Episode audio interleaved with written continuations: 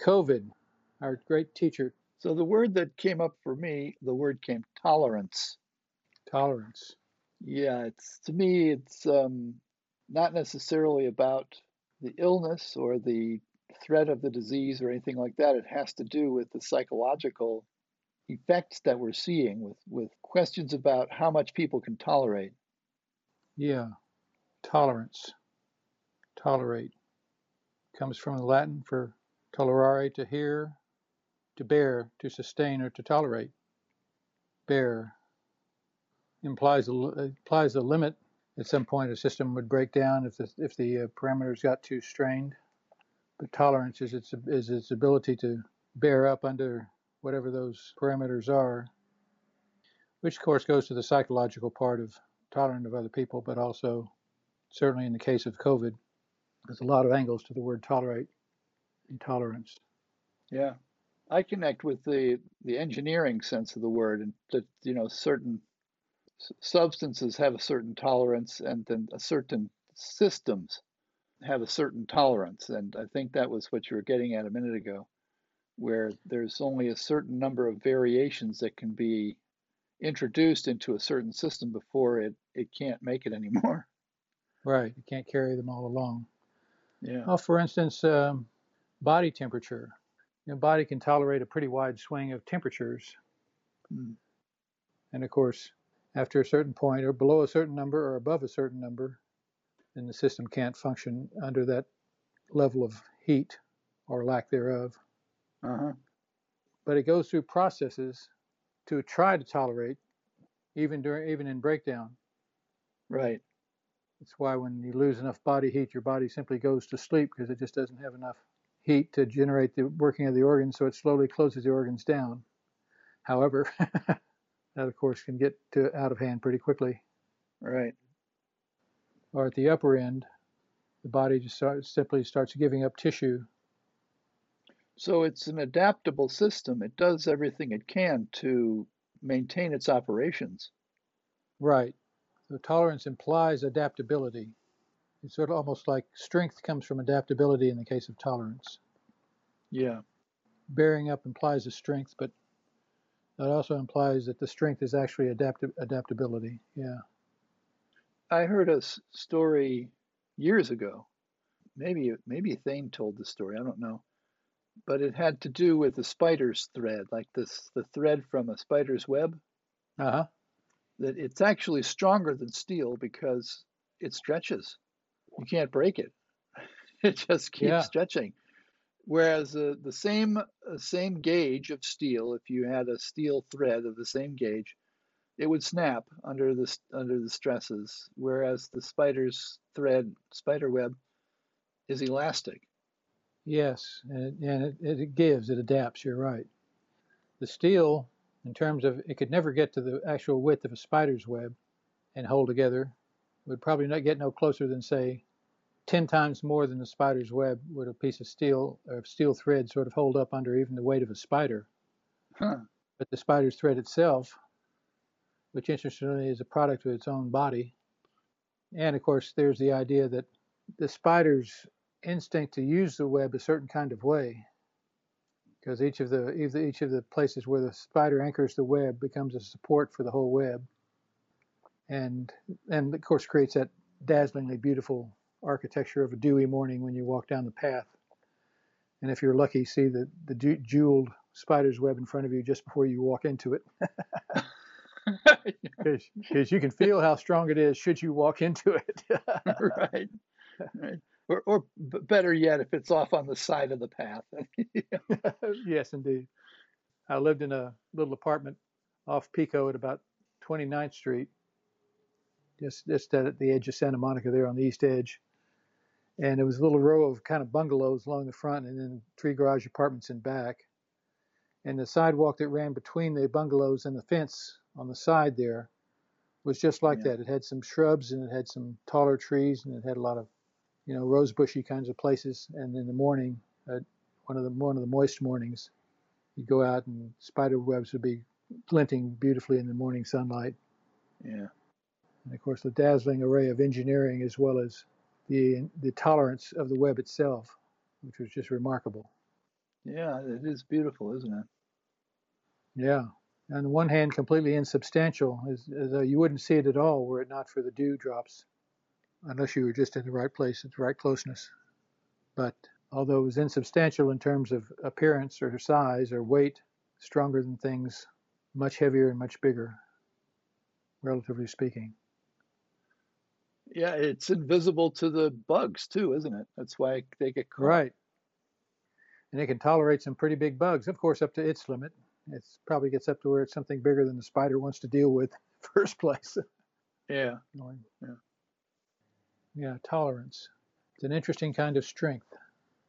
So I think about the ways in which tolerance is challenged and the experience we have of being perfectly willing to tolerate things in one domain and then s- suddenly not being able to tolerate something, you know, it kind of randomly.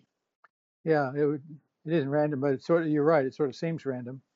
Like you could be tolerant of oh, what's a good example using some ethnicity? Say you say your Italian neighbor on one side of your house you tolerate very well because of your own predisposition about your background and where you come from and all that. And then the Native American family living on the other side of your house, you might not be tolerant of at all, even though they might be just as sterling a character as the as the Italians. And it seems like that doesn't seem to make any sense, and quite often doesn't. But the only thing you look for, then you look for is a thing that breaks the web, is rigidity. Uh-huh. The spider's web, it's the it's the flexibility that gives it its tolerance. It makes it strong. But as soon as it becomes rigid, which it will do if it sits out in the sun and dries up, and all the moisture goes out of it, then even a slight change in the breeze can knock the whole thing down. Uh-huh.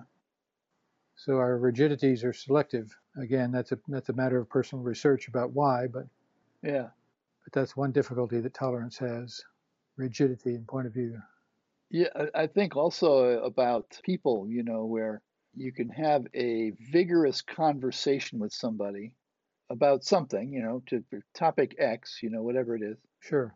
and it's perfectly fine. You have the conversation, you don't agree, but you talk a lot about it, and then you get into a conversation with person Y, and you can't even get two sentences into the conversation before it doesn't work at all. Ah, yeah. And that, and that, I think of that, and and then the kind of inner booby traps that we have that are responsible for that kind of thing. Yeah, the triggers we live with that once if one of those triggers is hit, then that tolerant conversation goes right out the window. I uh, was having a conversation similar to what you're talking about with someone on the phone the other day, and it had to do with the vaccination. They were anti-vax, and I'm pro-vax. I mean, I'm not really pro or anti-vax because to me and to anybody who's translating, it's just sense testimony, but you do the practical thing. So in that sense, I was pro-vax, and we had a pretty rousing discussion. And although there were a few places where I felt in myself a little bit of frustration with the other person, I'm sure they felt in themselves a little bit of frustration with me, but it was within limits. So it, we, we were we were tolerant, and the basic structure of our relationship was not disturbed. I mean, our friendship was not lost or anything like that, or even threatened or even harmed in any kind of way. It's just something where we disagreed and we were partly because we've been friends for so long just been through so many arguments about so many social issues, but that's part of it is just a, a recognition in, in our case throughout the argumentative discussion, not really argumentative, argumentative in the sense of uh, syllogism as opposed to argumentative in the sense of emotion.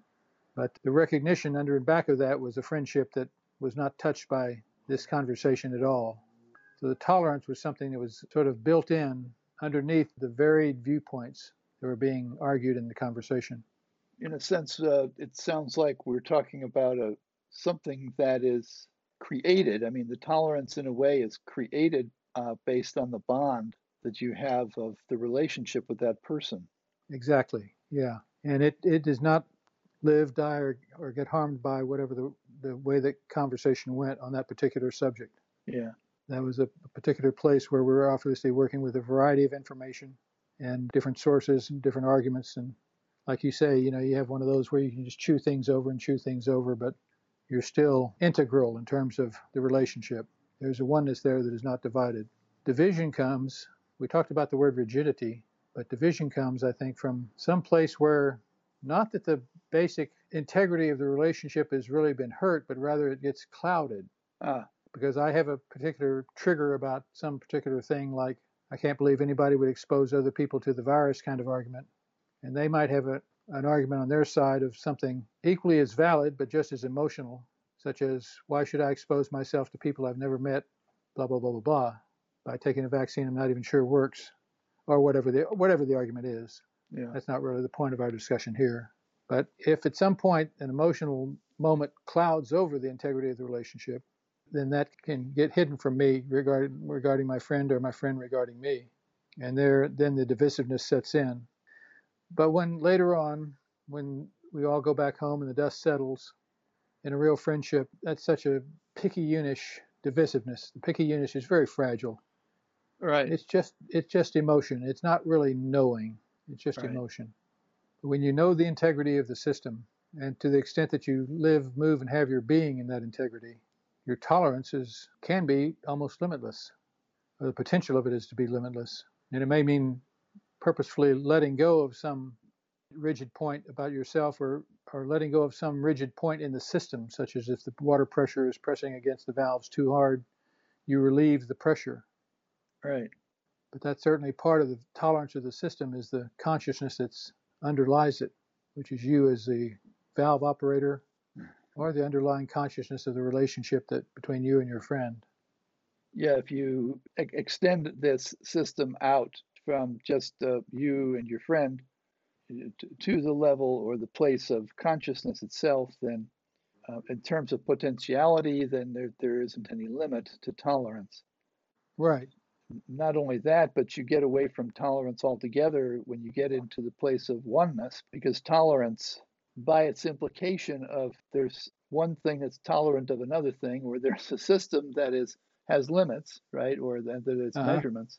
All of those things shift when you bring the viewpoint of, of oneness or the viewpoint of um, of the infinite to it. And so, in potentiality, anyway, there isn't any limit to the amount of tolerance available, really. Exactly. Exactly. Not really. We just have to open our eyes a little further, our emotional eyes. We have to loosen our rigidity. We need to, and everything that we can do in that regard reveals more and more of something that was actually always there. That, impl- that implicate infinite tolerance is really present all the time. As soon as you let go of the dimensionality or the rigidity in your way of thinking, or if it's re- if it's dimensionality in terms of a water valve, you let consciousness take dominion of the water valve and do what it needs to do, like loosen the damn thing. But the water valve is just fine, and its integrity is what it is also. Right. And of course, if you're wholly immersed in the in the uh, infinite potentiality, then you get into the area where things that would seem magical otherwise really don't seem magical at all. You find yourself tolerant of things you wouldn't have been least bit tolerant of, not even a small bit before, because you understand them and how they relate to you, and what you understand the oneness of them vis-a-vis yourself, and that's a compelling knowledge. It's just as compelling as I said to you, my friend William. We might get into a disagreement or even an argument about something, or I might say something foolish, or you might say something foolish, and we go through a real painful part of our relationship. But it would be petty compared to the strength of our relationship, which I've lived, moved, and had my being in for too long. It's, and it's way more compelling than any one of the disagreements we might have. Yeah. Personal example, I know, but quite true. Oh, yeah, yeah. I, I, I totally get it. Yeah, I feel, I feel the same way. it's hard to let go sometimes because and you think about tolerance being increased when you can let go of a rigidity, something that threatens its limits. And of course, that's scary because there's, you have to you have to give up control in a way. So there's that sort of scary liminal step there of maybe it's walking next door to the neighbor on the left and starting the conversation in a whole new way yourself when you really don't want to, or maybe not. But it's it can be a, it's, it can be a tough step. There's no doubting that. It's not simple. This letting go part. Yeah, that's why it really helps to be able to take a perspective other than just the one that we we're conditioned to, the one that says, okay, well, this is the way I want to live, and these people over here really, I don't understand how they can live the way they do. Or- right?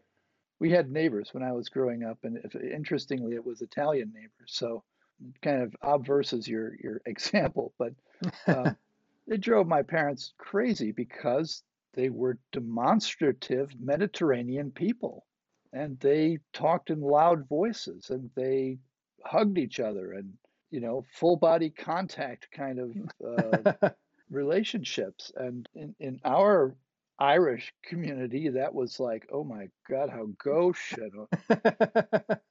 yeah. It's a bunch of brawling gypsies right?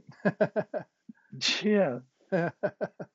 So what i'm saying i guess is that you, if you find yourself, and this is what we teach, of course, is finding the way to take a different perspective, to bring a different perspective so that those built in rigidities can be, as you said, that those built in rigidities can be softened up and deconstructed, maybe. And then you find out that the people that you thought were crazy and obnoxious are really just fun loving people. Exactly. Exactly. Exactly. As soon as you create the conditions where you get a little bit more tolerant, you're rewarded with what you discover. Invariably, it's a matter of that softening, doing the work you need to do on, the, on your own rigidity to create the possibility of a breakthrough. And once there's a breakthrough into that underlying oneness between you and the other, there's really no going back from that. You might have to do the whole thing again with the next guy, depending on what the, what what your rigidity is about him or her or them but you but it's not going to be the same rigidity because once you get a glimpse of that which is the reality of it it just does not have the strength that it used to have. Yeah quite right. And it's and it's compelling it's compellingly attractive at that point too. Like oh i didn't realize this. Yeah. That's why more americans ought to travel abroad. Condé Nast did a survey what was it a long time ago now 10 15 years but at the time only one in seven americans had ever traveled outside of the 48 states Whoa. One in seven. And as far as one, uh, those who went to Europe, I think it was much one in 35 or something like that. I'm sure that number is not that high now, but I know that I traveled to Europe late for the first time in my life. I was 42 the first time I went to Europe. Yeah. And uh, I was flabbergasted. Here's what societies who've been living together for three, 4,000 years, this is how they operate. Bumpkin from the U.S., it's only been a group of immigrants itself for about 200 years. Uh-huh. Remarkable. Families walking arm in arm, men and women, men and men, women and women. No, no more gay than you or I, but walking down the streets together in the evening in Rome, looking at the sunset, chatting. Yeah. Public restaurants, I mean, public restrooms in the middle of the square, men and women walking into them, walking back out. and, it, and it all seemed so natural. I mean, it was just to experience it the first time, suddenly things inside of me just let go, and I didn't even realize I was carrying them. I thought, my guy's a better education than anything I got in, in 25 years of school. yeah, it is an eye opener. Yeah. Taking a trip to France will teach you a whole lot about tolerance. And that's not to say that everybody in France is perfect. They have their own issues of tolerance with things on their side of the pond, but there's something that comes from living a few thousand years in each other's presence that there are certain things about human relationships that you just don't have to carry around anymore that aren't real. Yeah, yeah. And we need to be more tolerant of our ability to understand that really and stick our necks out from time to time uh, when we feel rigid, when we feel ourselves pull in, when we feel ourselves walk to the other side of the street because that guy coming down this side of the street is a different color than I am or different nationality or ethnicity, dressed differently than I would dress, that sort of thing.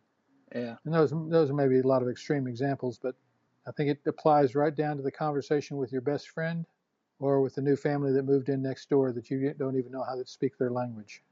And I think it's to recognize instead of having a fear, you actually have a strength, and you need to be tolerant of yourself to explore that strength. It's in disguise. Yeah, yeah, yeah, it is. Which is why we call it releasing the hidden splendor. That's exactly right there's something beneath that disguise is something pretty cool. And there's no end to it, as you know from doing an RHS on the same memory again and again and again and again. That treasure, the splendor is infinite. Yeah. It's just remarkable. But enough about my grandstanding here and speech speechifying here during our codes word conversation. tolerant tolerant is a good word, my friend.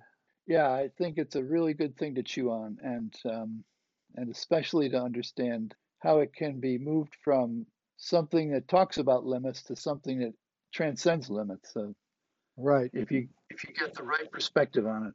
Yep. Exactly. Exactly.